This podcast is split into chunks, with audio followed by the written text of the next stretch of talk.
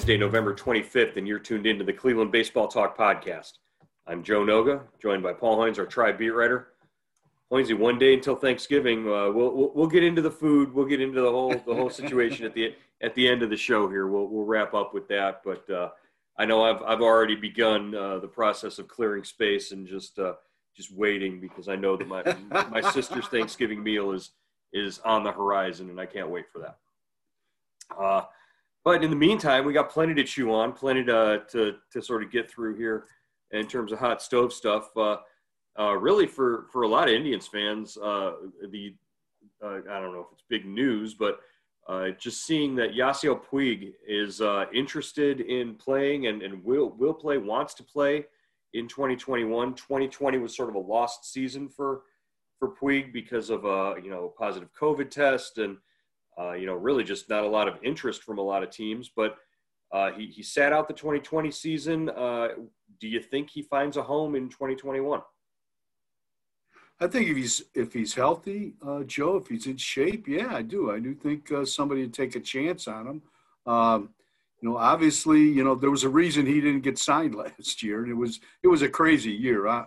You know, the pandemic and the short season and the two spring trainings but you know, he went unsigned, you know, through the whole off season before really the pandemic hit. So I think he's going to have to, uh, you know, show that he's he can he can be a, a functioning member of a ball club and uh, obey the rules and uh, just uh, and and uh, you know kind of improve his performance. Yeah, I, I, he is a prime candidate for a, a one year show me contract. You know, uh, not really making a lot. Not a, a team doesn't have to have a, a, huge commitment to him, but if he can come out and outperform a, a one-year contract, that would set him up for, uh, you know, he he can still hit the ball a long way. He still plays pretty decent defense. Uh, he's got one of the best throwing arms in, in, in right field uh, in the game. But uh, like you said, there's other things. There's off the field things, and there's personality things that uh, that make him, you know, a questionable fit in a lot of locker rooms. Uh, he did recently just announce that he switched agents, uh, and that was he switched to uh, Rachel Luba, who also happens to be the agent for his former teammate in Cincinnati. Or no, no, his not his teammate in Cincinnati. He was traded for Trevor Bauer in Cincinnati. Uh, uh, there, so uh, Trevor Bauer's agent Rachel Luba now representing Yasiel Puig. So we'll see if he can uh, land a spot there. It was funny, uh, a, a, great exchange between the two players on uh, Twitter last week, uh, floating the idea of a throwing contest. Uh, we all know how uh, Yasiel Puig likes to likes to flex the arm out in right field, oftentimes against baseball norms and throwing to bases where places where he shouldn't. But uh, you know, Trevor Bauer never backs down from a, a, contest and never backs down from showing off his own arm. Yeah, I mean, uh, what the last time we saw Trevor uh, Bauer throw a strike or a pitch for the Indians, it was his last one, right? Over the center field fence. You were at that game, mm-hmm. Joe, at, at Kauffman Stadium. And Puig has a great arm. He's never he, he's ignored every cutoff man that's ever come out to uh, short right field or short left field to uh, take his cutoff throw. I remember there was a game in uh, at Yankee Stadium where the Yankees kind of started the inning with a guy at third base and he stopped that guy like almost three times in a row on three fly balls that the guy was afraid to uh, you know score on. And it was just a, a demonstration of arm strength and accuracy that was impressive. Right. Yeah he's and that's the thing is you know that with Puig he knows in the back of his mind that he's got this and he wants to show it off as often as possible and that's that's really what he does uh, but just just interesting to see the the interaction there between Bauer and um, Puig, and then I think Jackie Bradley Jr., another free agent uh, outfielder, uh, I believe he's a free agent.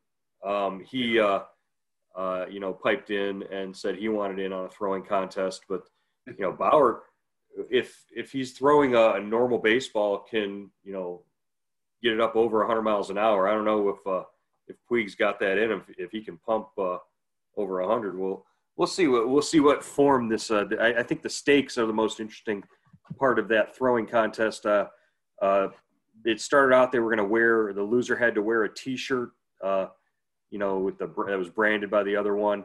But I think now they've moved into like hair dyeing, which is always you know interesting to see on Puig. He had the the fire red, uh, you know, hair dye when he played with the Indians. But it would be interesting to see Trevor Bauer uh, with uh, you know Dodger blue or uh, Astros orange or some some sort of hair dye, uh, you know, as as chosen by Yasiel Puig.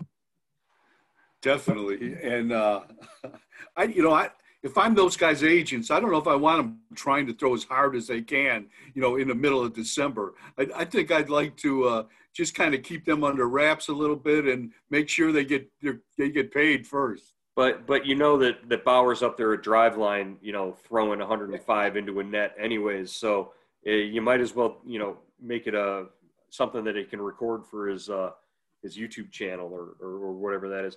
I I've seen the way that you know you know Bauer goes about his his training and all that.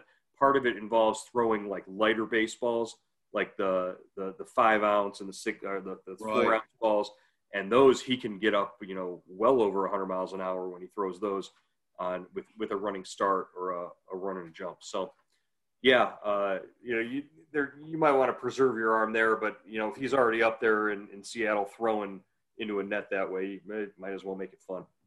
Uh, another guy that'll be throwing uh, for fun, I guess, for the Braves next year. Charlie Morton signs a one-year, $15 million deal, uh, leaving the Rays and, and jumping over to Atlanta. Uh, really sort of fortifying that starting rotation, a young starting rotation. He's going to give a, a, you know veteran presence too, and you know maybe maybe in Atlanta they'll let him go more than five six innings. Yeah, I think that's a great sign. You know, we just you know it seems like Charlie Morton is retiring every season, but you know, obviously one year for 15 million is a, uh, is, it, you know, is a kind of a perfect fit for both sides.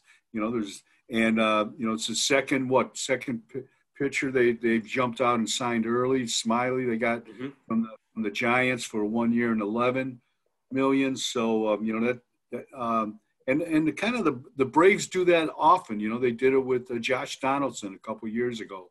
They kind of I can never say the GM's name. Angelopoulos. And, uh, uh, Alex, Andrew, uh, Alex Anthopoulos.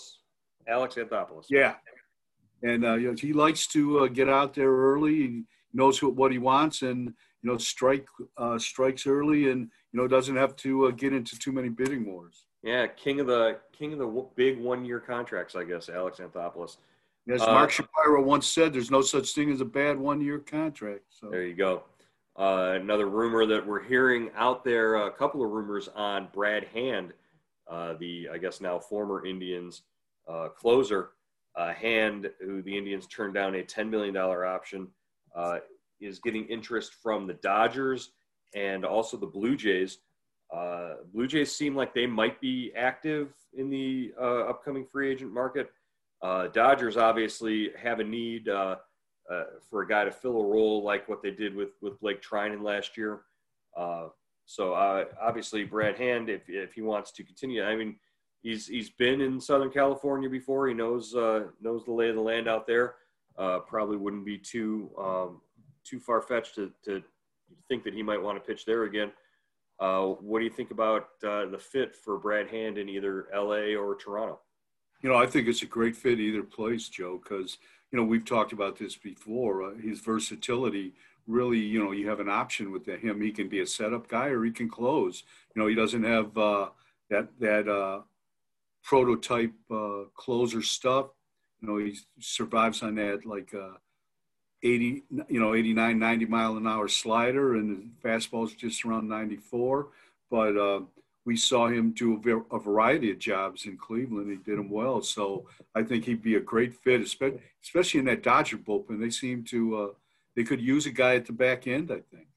And uh, like you said, with the, his ability to pitch in a variety of roles, uh, he really doesn't display that sort of typical closer ego. Uh, you know that he has to be the guy at the, the back end. We we saw that in Cleveland with uh, Andrew Miller and, and Cody Allen. We, we saw them, them be sort of interchangeable at times. So yeah, the idea that uh, Hand could could be interchangeable in that the the Dodgers bullpen. Uh, I, I, don't really know too much about the, the Blue Jays bullpen, but I, am sure that you know he could he could definitely help out there. That's a uh, a division where you're seeing a lot of left-handed bats, especially in a place like Yankee Stadium. Uh, so, yeah, I, I, could see him as a fit there as well. Yeah, definitely, and uh, it's uh, you know he's just uh, and he's got that good heartbeat. You know, he, has he's got the perfect, I think, demeanor for a closer. He, he doesn't get you know if he loses a game, it's okay. You know, he doesn't get take it to heart. I mean, he it, it, hurts, but he, he kind of flushes it pretty fast. And the same with the win. He's he's always the same. I mean, that's one thing uh, Carl Willis always said about him. He's got the good heartbeat. You know, he never gets rattled on the mound. He keeps his cool, and uh, you know that's what you when you pitch at the back end. That's that's a good thing to have. All right. Well, the other uh, more rumors and news and notes and things that we're hearing out there in free agency and, and on the trade market uh, particularly is Carlos Correa now uh, being floated out there as a possible trade candidate for the Houston Astros. Uh, what does that mean for the you know the potential for a, a Francisco Lindor landing spot? You've got Carlos Correa, uh, who you know might hit for a little more power than Lindor, uh, is a year younger than Lindor, uh, has you know just as much experience and you know just as much upside as Lindor uh, these are these two basically competing for the same, you know, sort of, you know, places to land. Uh, will will it be more difficult for the Indians to trade Lindor if Correa is out there as a viable candidate?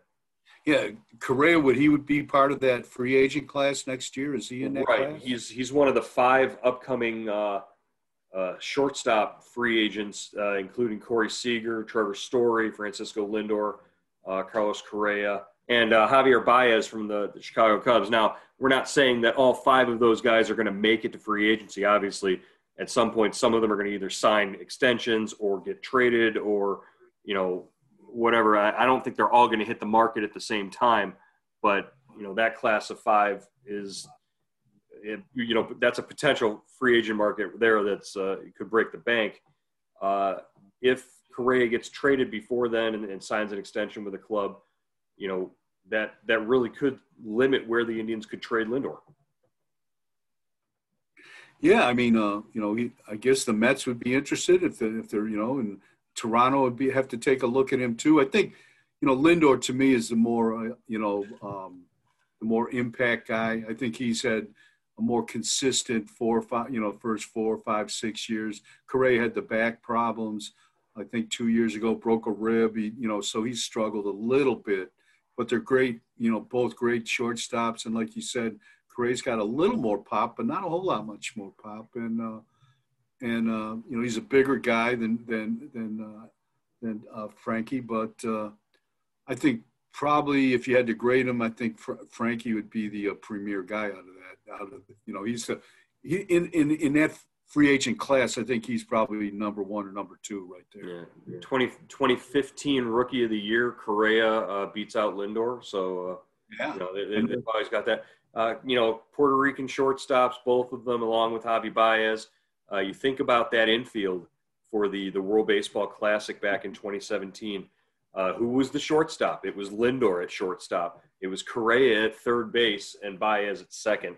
And good Lord, that's just uh, you think about that. How do they not win the every every every tournament? That's uh, yeah. What the U.S. beat them right in the U.S. Finals? beat them. Yeah. Yep. Uh, semis to uh, semis. Okay. Was it the semis? No. Oh, was it the final? It might have been the finals. I think it was the finals. It was the finals. All right. So, uh, really, the way that this free agent market is shaping up right now, obviously the Indians aren't a, a big player in it, but you know the, the, guys at the top of the market are the ones who are going to determine what the Indians are able to do with Lindor. So you've got guys like George Springer, JT Realmuto, Trevor Bauer, DJ LeMahieu. Uh, when they begin to sign and when they begin to figure out their landing places is when the Indians can start, you know, maneuvering and talking to the clubs that that are interested in trading for Francisco Lindor. Uh, who do you think is going to be the first out of that group to sign? Is there a is, is there a clear guy who's who's going to go first, or is there a, a clear guy who's going to get the biggest number? Uh, really, there out of that group of four or five guys, there's you know there's a lot of potential.